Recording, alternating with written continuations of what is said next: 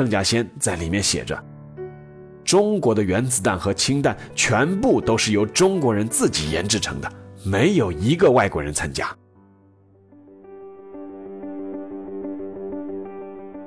历史不是一个个简单的年份，历史也不是一串串冰冷的数字。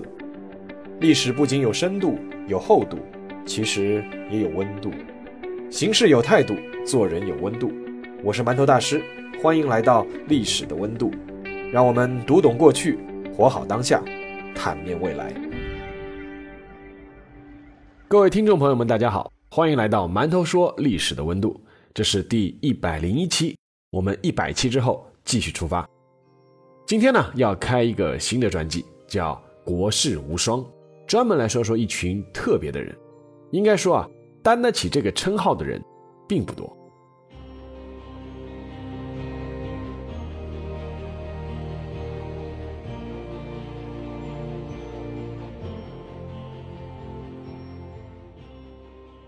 一九二四年六月二十五日，安徽省怀宁县铁堰山房诞生了一个男婴。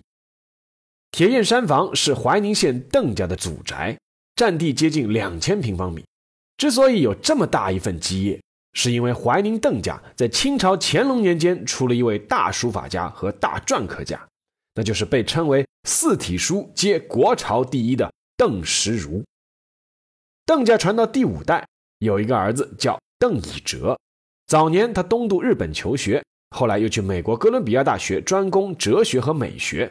归国后，在北大、清华、厦大等多所高校任教，是中国现代美学的奠基人之一。他与当时的宗白话并称为“南宗北邓”。邓以哲与妻子王淑娟先是生了两个女儿，一个呢取名邓仲先，一个呢取名邓茂先。然后呢，就在一九二四年的六月二十五日，迎来了他们第三个孩子，是个儿子。邓以哲给自己的第一个儿子取名为邓稼先。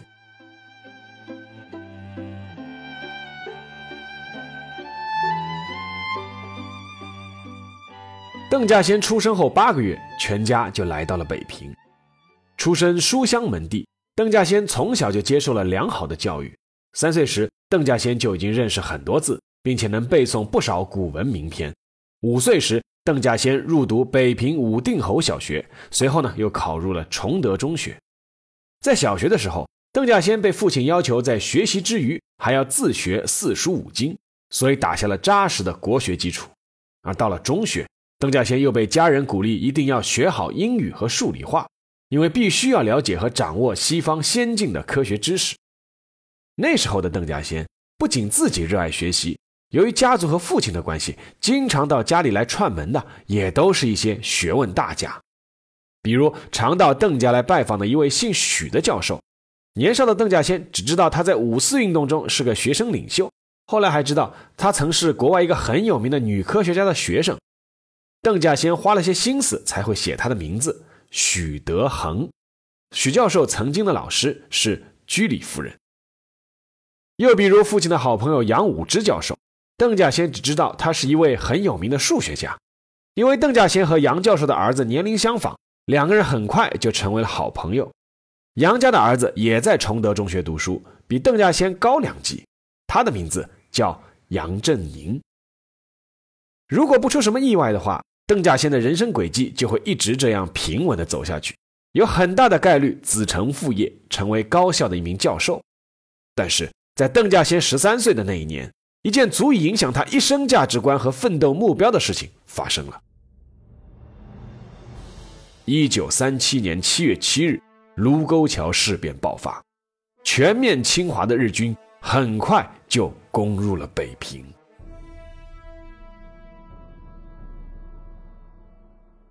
当时还是初中生的邓稼先，第一次体会到了什么叫国难家仇。当时的北大和清华都撤往了后方。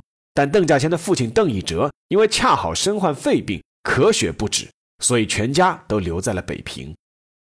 邓稼先每次在街上看到耀武扬威的日本兵，心里都不是滋味。有一次，邓稼先看到父亲的一位老友到家中拜访，一向儒雅的父亲那次怒发冲冠，叫那位老友滚出去。那是邓稼先第一次看到父亲发那么大的火。之后他才知道，原来那位老友代表的是伪政府，来请父亲出山为伪政府教书。但不久之后，父亲邓以哲却要为儿子担心了。已经读到高一的邓稼先，有一次在操场上当众将一面日本国旗扯碎，踩在了脚底下。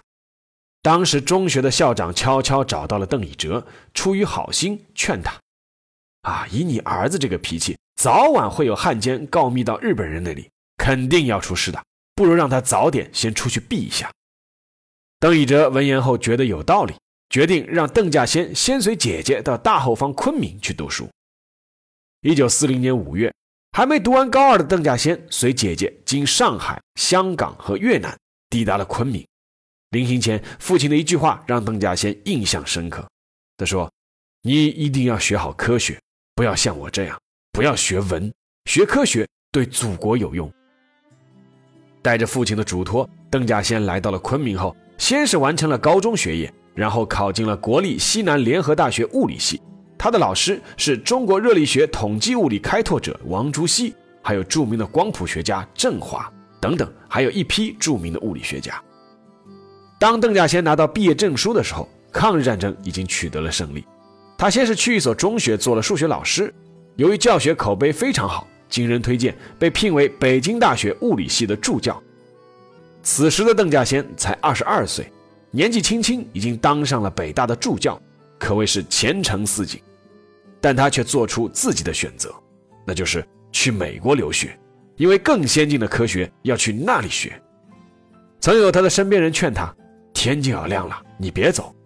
邓稼先的回答是：将来国家建设需要人才，我学成后一定回来。一九四七年，邓稼先顺利通过了赴美研究生考试，并在第二年选择进入美国印第安纳州的普渡大学留学。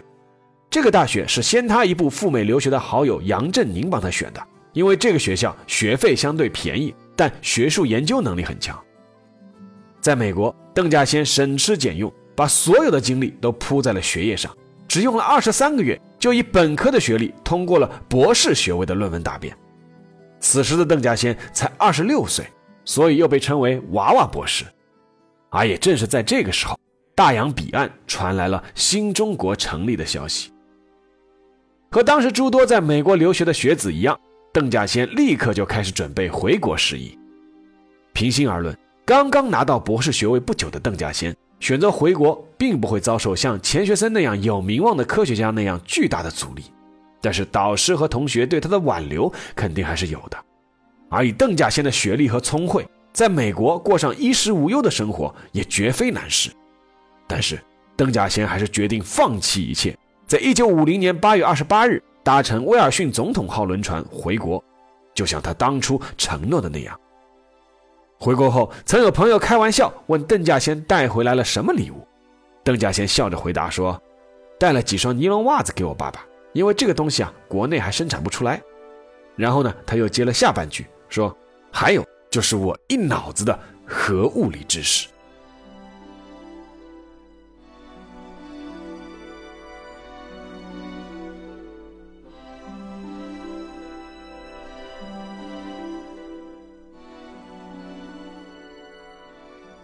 回国之后，邓稼先不仅收获了事业，也收获了爱情。一九五二年，二十八岁的邓稼先晋升为中科院的副研究员。一年之后，他和自己恋爱多年的女友许露西结婚。这个许露西就是当年那位许教授许德衡的长女。邓许两家本来就是世交，邓稼先和许露西也是从小青梅竹马，门当户对。最关键的是教育程度相仿，脾气相投。所以，这是一段近乎完美的姻缘，那可能是邓稼先一生中最开心的一段日子。下班后，邓稼先经常会和许露西一起去戏院听京戏，或一起去看芭蕾。每到周末，小夫妻俩会去颐和园观湖，去万寿山徒步。邓稼先是个非常有生活情趣的人，也有各种各样的小花样逗许露西开心，会在菊园闭园后央求看门人放他们进去参观一下。也会带着许露西在戏院外等便宜的退票进去看戏。邓稼先还抖得一身好空竹，经常在公园露一手，引来一群孩子围观。许露西就在一旁安静的微笑的看着他。有一次，邓稼先和许露西牵手在散步赏月，邓稼先忽然对许露西说了一句：“说，如果我们俩能永远这样，该多好。”许露西后来回忆，当时她有一种非常甜蜜的幸福感涌上心头。但是她不知道的是，就如同拍电影一样，一般主角说过这种台词以后，剧情就会发生转折。一九五八年，转折就这样发生了。当时主管原子能工业的第三机械工业部副部长钱三强找到了三十四岁的邓稼先，和他说了一句话，说：“国家准备要搞一个大炮仗。”那天晚上，邓稼先回到家里后，许露西就觉得他和往常有点不太一样。邓稼先对许露西说：“我的工作要有调动。”许露西问：“调到哪里去？”邓稼先回答。这不能说，许露西又问：“那做什么工作？”邓稼先回答：“这也不能说。”许露西再问：“那你给我一个信箱号码，我和你通信。”邓稼先回答：“这也不行。”许露西的泪水一下子就涌了上来。你是要去做什么呀？做什么事情要下那么大的决心？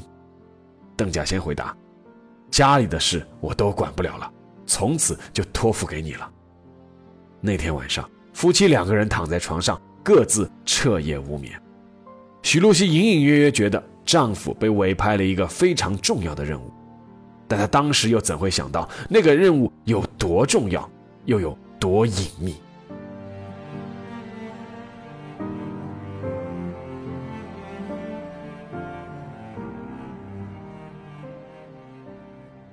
邓稼先的新岗位是新筹建的中国核武器研究所理论部主任。成立这个研究所的最核心任务，在内部大家都心知肚明，那就是尽快造出中国的第一颗原子弹。而新中国面对一片茫然空白，先建立起原子弹研究的理论体系是重中之重。最初，中国人依靠的是苏联老大哥，但是。苏联专家其实，在核武器方面提供的帮助非常有限。邓稼先只能从高校选拔组织的一批大学生，成立理论研究小组，自己学习外国相关书籍，边学边译边讨论。当他们整理出一堆问题去提问的时候，却发现苏联专家漫不经心，不少给出的数值都是随口一说，一经验证都是错的。一九五九年六月，中苏之间的矛盾终于摆到了台面上。苏联单方面撕毁了中苏国防新技术协定，撤走了二百三十三名核工业系统的苏联专家。但是，面对一片未知的未来，中国却定下了自己的原子弹研制时间表：八年之内一定要试爆成功第一颗原子弹。大家甚至拟定了将来第一颗原子弹的代号，那就是“五九六”，那是苏联撤走专家的日子。在今天这个世界上。要想我们不受欺负，那就不能没有这个东西。所以啊，我们就是砸锅卖铁，也得把它搞出来。请大家记住，五九年六月，苏联人走了，我们自己干。中央决定，我们原子弹工程代号就叫五九六。而这自信的背后，源于邓稼先牵头的原子弹理论研究的突破。他经过苦苦思索和无数次实验计算，终于决定选定中子物理、流体力学和高温高压下的物理性质作为中国研制第一颗原子弹的主攻方向。事后证明，这三个主攻方向完全正确。有人甚至称邓稼先是率先扼住了原子弹的咽喉。咽喉不是那么轻易就能扼住的，是邓稼先和各路团队。包括被邓稼先尊称为三大菩萨的郭永怀、王淦昌和彭恒武三位顶尖物理学家的加入，他们一起付出了巨大的精力和投入换来的。在一没经验、二没图纸的情况下，他们依靠当时的电动手摇计算器和一台苏制计算机，再辅以计算尺、算盘以及纸和笔，日以继夜地进行一轮又一轮的演算。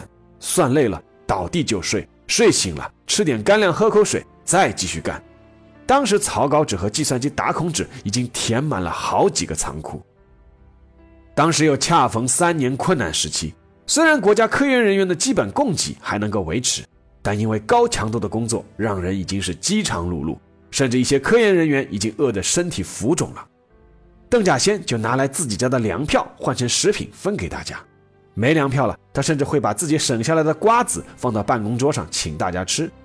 所以那个时候，在邓稼先的办公室会出现一幕奇特的景象：谈工作的人每人泡一杯白开水，滴两滴酱油，然后嗑几颗瓜子，就着酱油汤聊工作。就是在这样的环境下。邓稼先的团队通过了九次运算，彻底推翻了苏联专家提出的数值，为中国原子弹理论设计奠定了坚实的基础。著名数学家华罗庚曾称，完成这个复杂而艰难的运算是数学上的奇迹。根据许露西的回忆，当时邓稼先的回家时间开始变得非常不固定，要么很晚回来，要么很早回来，但是凌晨三点忽然又出门了，也不说去哪里。其实。他是去中南海汇报。即便是在家，邓稼先很长时间也是将被子叠得老高，靠在被子上，双眼望向前方，不知道在思考什么问题。问他话也是魂不守舍。徐露西信任自己的丈夫，知道他在参与一项重要的机密工作，但是她没有想到的是，丈夫就连这样所谓的回家，也很快做不到了。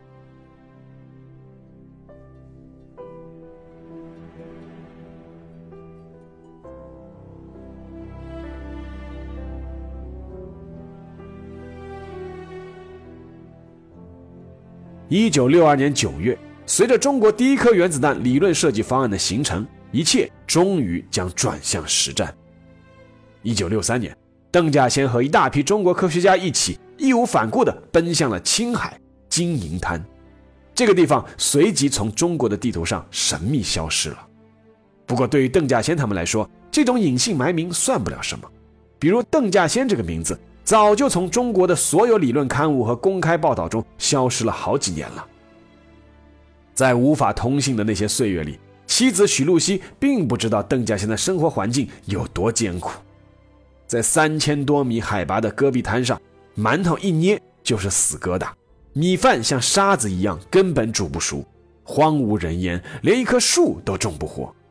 而就在这样的环境中，邓稼先和千千万万名同事一起日以继夜、忘乎生死地工作着。他们把“发愤图强”改了一个字，把奋斗的“奋”改为愤怒的“愤”。就这样，时间来到了1964年10月，离计划设定的试爆时间越来越近。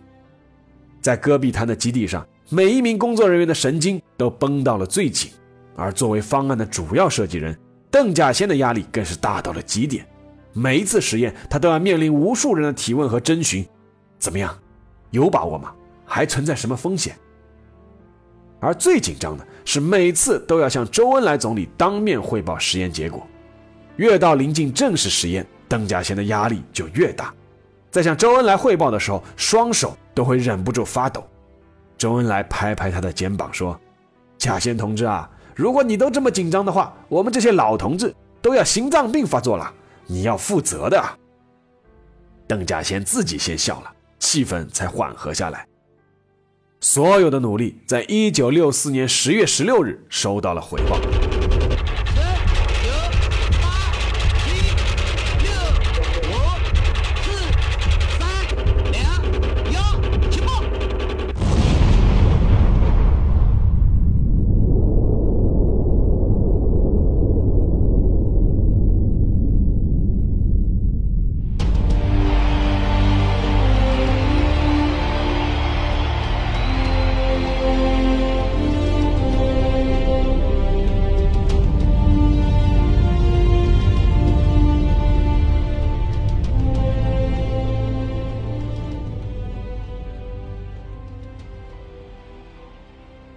这一天的下午三点，戈壁滩上升起了一朵蘑菇云，中国成功试爆了自己第一颗原子弹。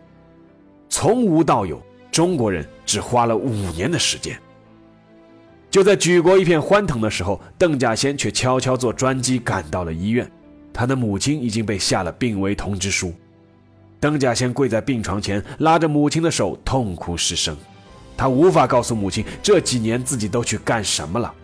因为不能给家里的亲戚一一回信，邓稼先甚至已经被有些亲戚骂成是眼睛长到天上去了。已经无法说话的母亲轻轻捏了一下邓稼先的手。同样无法知道丈夫究竟去干嘛的，还有妻子许露西。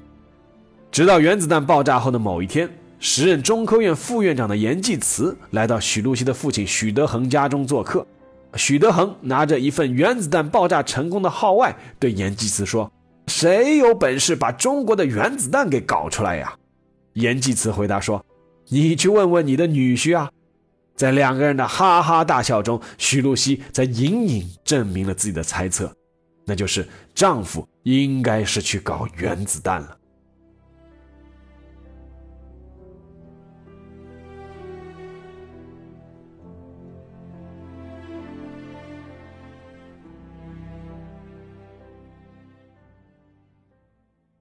但邓稼先还远没有到休息的时候。在原子弹试爆成功后，邓稼先又马不停蹄地加入了氢弹的理论研究设计工作。当时，全中国只有两台每秒运算可达到五万次的计算机，一台在中科院，一台在上海华东计算机研究所。邓稼先留守北京，派于敏坐镇上海。随后，于敏在上海取得了重大突破，发现了热核燃料自持燃烧的关键，一举解决了氢弹原理的重要问题。随后，邓稼先也赶赴上海，和于敏以及团队一起通宵达旦的推演和计算，最终奠定了氢弹的理论研究设计基础。一九六七年六月十七日，中国的第一颗氢弹试爆成功。狗、八、拐、六、五、四、三、两、幺，起爆！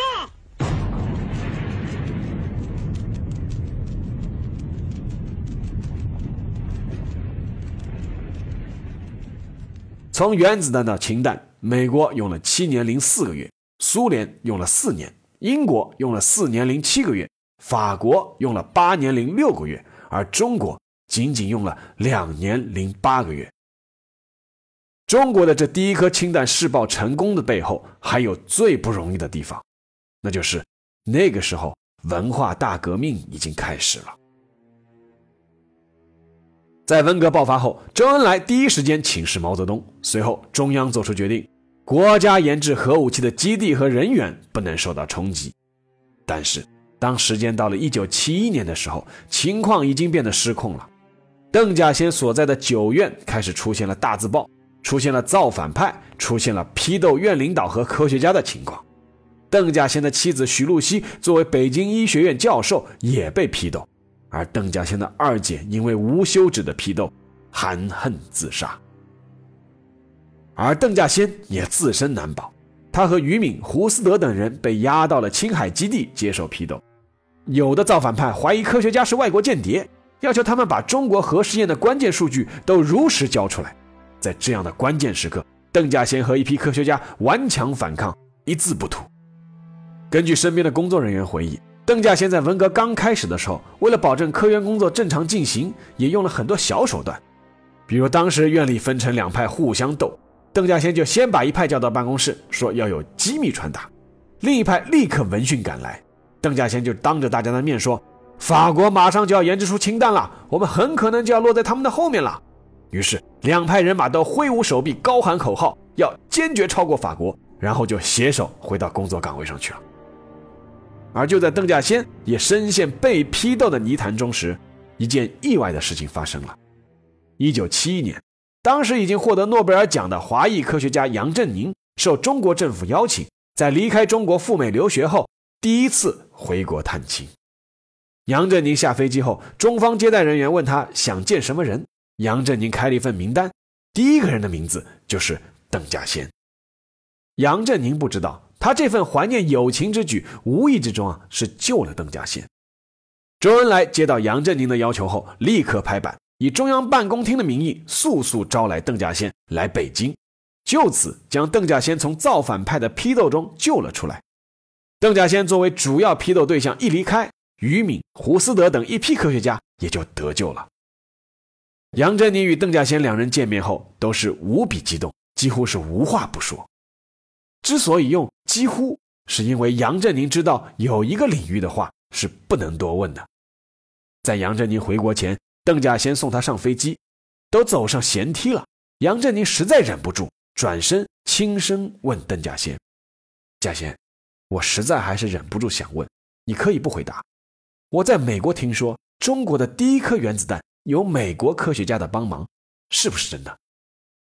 邓稼先一愣，想了一下，回答说：“你先上飞机。”我以后告诉你。随后，邓稼先立刻将这个情况汇报给了周恩来。周恩来的回复是：“可以说，如实说。”于是，邓稼先连夜写了一封给杨振宁的信。由于杨振宁是从北京转上海再回美国，那封信在杨振宁离开上海回国之前就托民航专门送到了。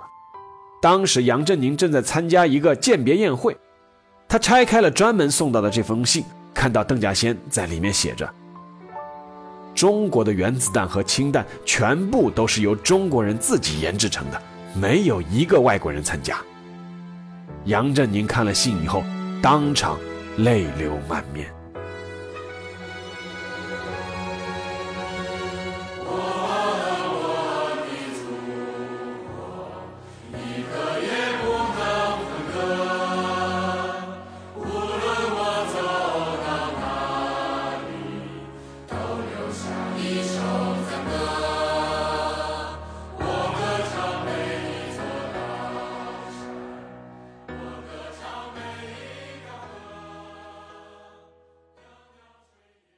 一九七九年，邓稼先出了一件事。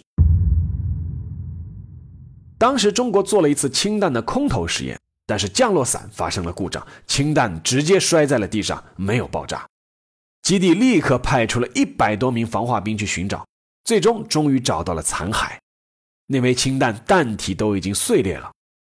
邓稼先坐不住了，他自己穿上防护服，立刻赶往爆炸的核心区。他当时已经是核工业部第九研究院的院长，是领导，完全可以不用去的。但是邓稼先不听旁人劝阻，一定要去。不仅去了，他还直接进入了弹坑，把那颗已经破裂的氢弹捧在了手里，仔细研究了原因，最终确认了原因，是因为降落伞包设计发生了问题，而氢弹的设计并没有出错。虽然邓稼先当时穿着防化服，但是学医的许露西知道这件事以后。立刻让邓稼先去做了一次全身检查，检查的结果显示，邓稼先的小便中带有放射性物质，肝脏破损，骨髓里也侵入了放射物。邓稼先是没有无辜，他把别人都搁在外头，他自己进去，他就拿手把那个蛋给捧起来，这是有非常的强的放射性的，对人的损害是不得了。拿出一看，他就知道他是没有核爆炸，只是摔碎了，他就退回来，就是平安无事。从五八年八月接受这个任务以后，他就告诉我说，他的生命就献给未来的工作。许露西后来在当时的二机部副部长赵敬普家里发现了一张照片，这张照片邓稼先一直没有带回过家里。照片里，邓稼先和赵敬普穿着防护服一起合影。而那张照片就是邓稼先检查破裂的氢弹的那次拍的。许露西知道，邓稼先从来不拍工作照，但是他那次忽然破例主动要求拍一张照，很可能就是知道这次经历将会对他之后的健康带来一定的影响。尽管没有确切的证据证明确实有关联，但是邓稼先的身体状况从此每况愈下。然而，邓稼先始终坚持在第一线。就连那次被辐射后的疗休养都不愿意去，认为是浪费时间。很多场实验，他不拿到最后结果，坚决不走。当时邓稼先已经预感到，已经掌握实验室模拟核爆炸能力的美国和苏联，很快就会宣布全面停止核试验，以此限制中国核试验。中国尚没有这样的实验室能力，所以他一直在强调，时间不多了，要抓紧，要抓紧啊！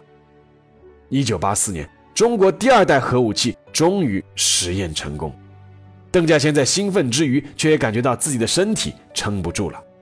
那一年有一次开会，当着全体参会者的面，邓稼先说了一句话：“我现在是强弩之末了。”全场听了以后一片笑声，笑声中邓稼先纠正了自己的说法：“啊，不好意思，我不应该自称是强弩的。”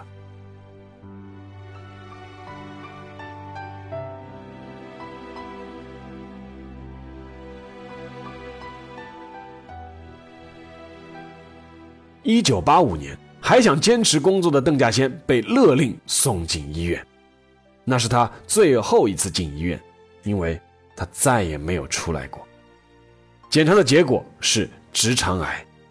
其实当时直肠癌已经并非是绝症了，但是由于邓稼先长期从事核武器研制工作，所以一做化疗，他的白血球和血小板马上就跌到零。然后就引发全身大出血，非常痛苦，挽救也近乎不可能。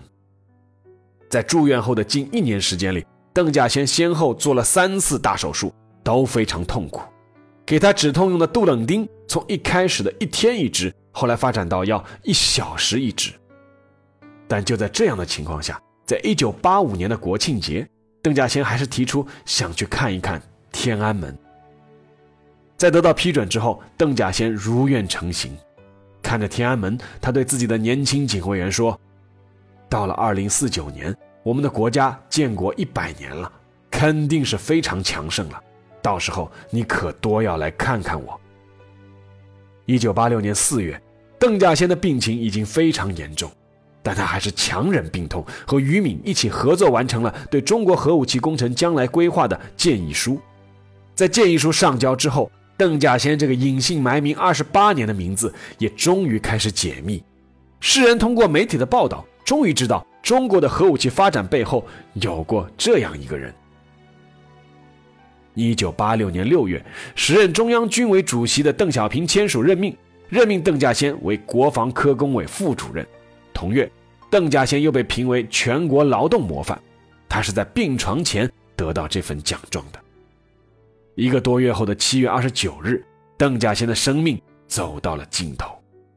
他在临终前留下了三句话，第一句是对妻子说的：“苦了你了。”第二句是对自己说的：“永不后悔，死而无憾。”第三句是对后人的嘱托：“不要让人家把我们落得太远。”邓稼先去世的时候只有。六十二岁。邓老在走一个月之前，他的老伴儿就坐到床面前，握到他的手，他就跟徐阿姨说：“他说要是有来世，我还是选择中国，选择核武器事业，选成绩。”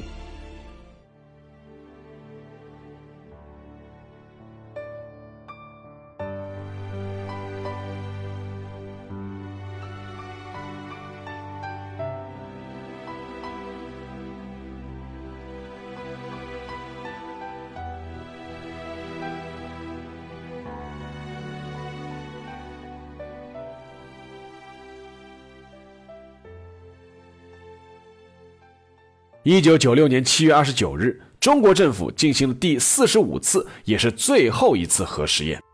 随后，中国郑重向全世界宣布，自此以后，中国开始暂停核试验。而这一天，正是邓稼先逝世的十周年忌日。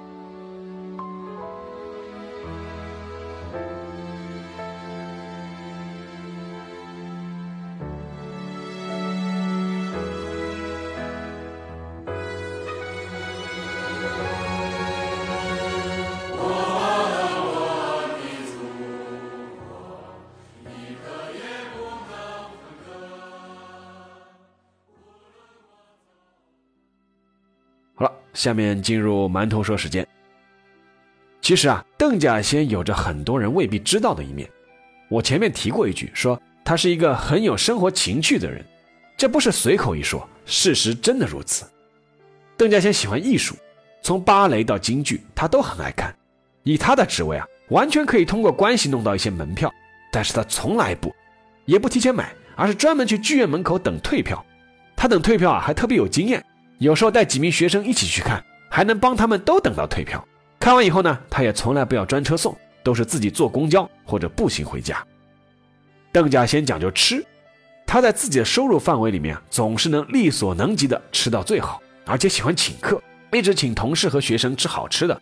在北京的时候啊，他每周末都要到岳父许德恒家吃晚饭，在去之前的路上，他总会找一家好馆子先吃个半饱，既满足自己的口舌之欲，去岳父家也显得礼貌。而且堂堂核物理大科学家，每次就挤在饭店大堂里，瞅人家快吃完的一桌，乖乖等在旁边，有时候一等就是一个小时。邓稼先还喜欢喝酒，只要不影响工作，他每餐必饮酒，但是呢，每次以二两为限，从不贪杯。邓稼先也好抽烟，在他的办公桌上一直都是拆开请大家抽的烟。很多人找他谈事情，进办公室头一句话就是：“老邓，来一根。”研究氢弹期间，邓稼先第一次去上海华东计算机研究所，上海的同事们都知道邓稼先有好烟抽，规定他必须每人发一根中华香烟。才告诉他计算结果，邓稼先哈哈大笑，每人一根点上，还带他们去吃了好吃的。我曾经说过，不少人心目中喜欢的或者想象的科学家形象可能是这样的：就是绝顶聪明，但是穷困潦倒，离群所居，而且是满身怪癖，愤世嫉俗，但却热爱全人类。以这样的一个标准来看，如此鲜活、通俗、接地气的一个邓稼先，似乎还不足以。惊天地，泣鬼神，但事实上，恰恰是这样一个知道生活情趣的邓稼先，愿意义无反顾地放弃自己拥有的一切，而投身到一项事业中去的时候，才是真正的让人震撼。那整整一代的中国科研工作者都是这样让人震撼的。原国防部长张爱萍曾经给邓稼先写过一首挽词，里面有这样几句话。军事名利如粪土，许生国威壮河山。功勋泽人间，国事当如是。今天的节目就到这里。更多的故事，欢迎看《历史的温度》系列以及我的微信公众号“馒头说”。让我们下期再见。